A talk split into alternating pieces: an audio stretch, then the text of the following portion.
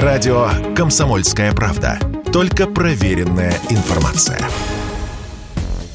Многие иностранные компании продолжают работу в России, хотя объявили, что покидают нашу страну. Что их держит? Вариантов ответа несколько, и один из них – франшиза. Это когда одна компания покупает у другой право пользоваться ее брендом и моделью бизнеса. Владелец товарного знака не имеет права вмешиваться в работу покупателя или закрывать его точки. Так в России закрылись 660 ресторанов «Макдональдс», однако 100 все еще работают. На юге России, на Урале и в Сибири. Даже работают в Москве, потому что были открыты по франшизе. У KFC иначе. 70 ресторанов принадлежали напрямую американскому владельцу и были закрыты. 680 остальных открытых по франшизе. Продолжают готовить курицу и принимать гостей. Подобная ситуация и с Бургер Кингом. Большинству уходящих из России компаний приходится выбирать между репутацией на Западе и доходами. Один из способов избежать убытков – продать компанию.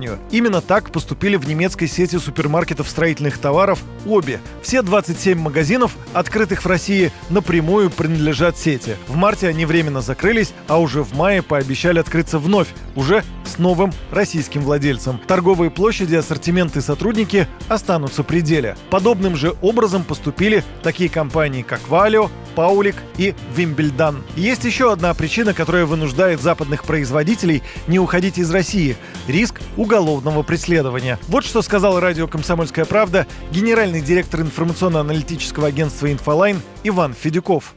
В российском законодательстве предусмотрена статья о преднамеренном банкротстве э, юридического лица. А здесь, как бы мы ни относились к их действиям, но все признаки такого преднамеренного банкротства есть.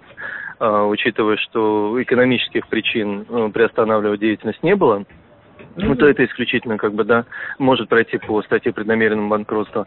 А это, извините меня, срок там до шести лет э, для руководства как бы, компании.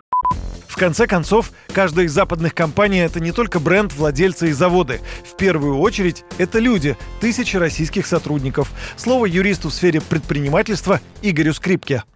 У нас э, трудовое законодательство очень ревностно и очень скрупулезно соблюдает и защищает права именно работников. То есть просто так уволить людей, потому что компании расхотелось, они не могут. Именно поэтому в большинстве компаний, которые приостановили свою деятельность, э, никого не уволили, а всех отправили, скажем так, в оплачиваемый отпуск. Это совершенно не форс-мажорное обстоятельство, это исключительно решение, скажем так, руководства или конкретного руководителя в данных организациях. То есть просто так взять и человека уволить они не могут. Но, но если учредителями принято решение о ликвидации конкретной компании да, или конкретного магазина, тогда работникам будет предложен соответствующий расчет с компенсацией за э, вынужденное увольнение. Макдональдс от приостановки работы в нашей стране потерял уже 127 миллионов долларов. Нефтяная компания Shell оценила квартальные убытки от ухода из России в 4 миллиарда долларов. И все же для западных компаний это хоть и болезненно, но не смертельно. Доля США и Евросоюза в мировой экономике 60%, России около 2%. Понятно, чей потребитель дороже для транснациональной компании. И все же многие компании и бренды допускают возвращение в Россию, хоть и не озвучивают сроков. Юрий Кораблев, Радио «Комсомольская правда».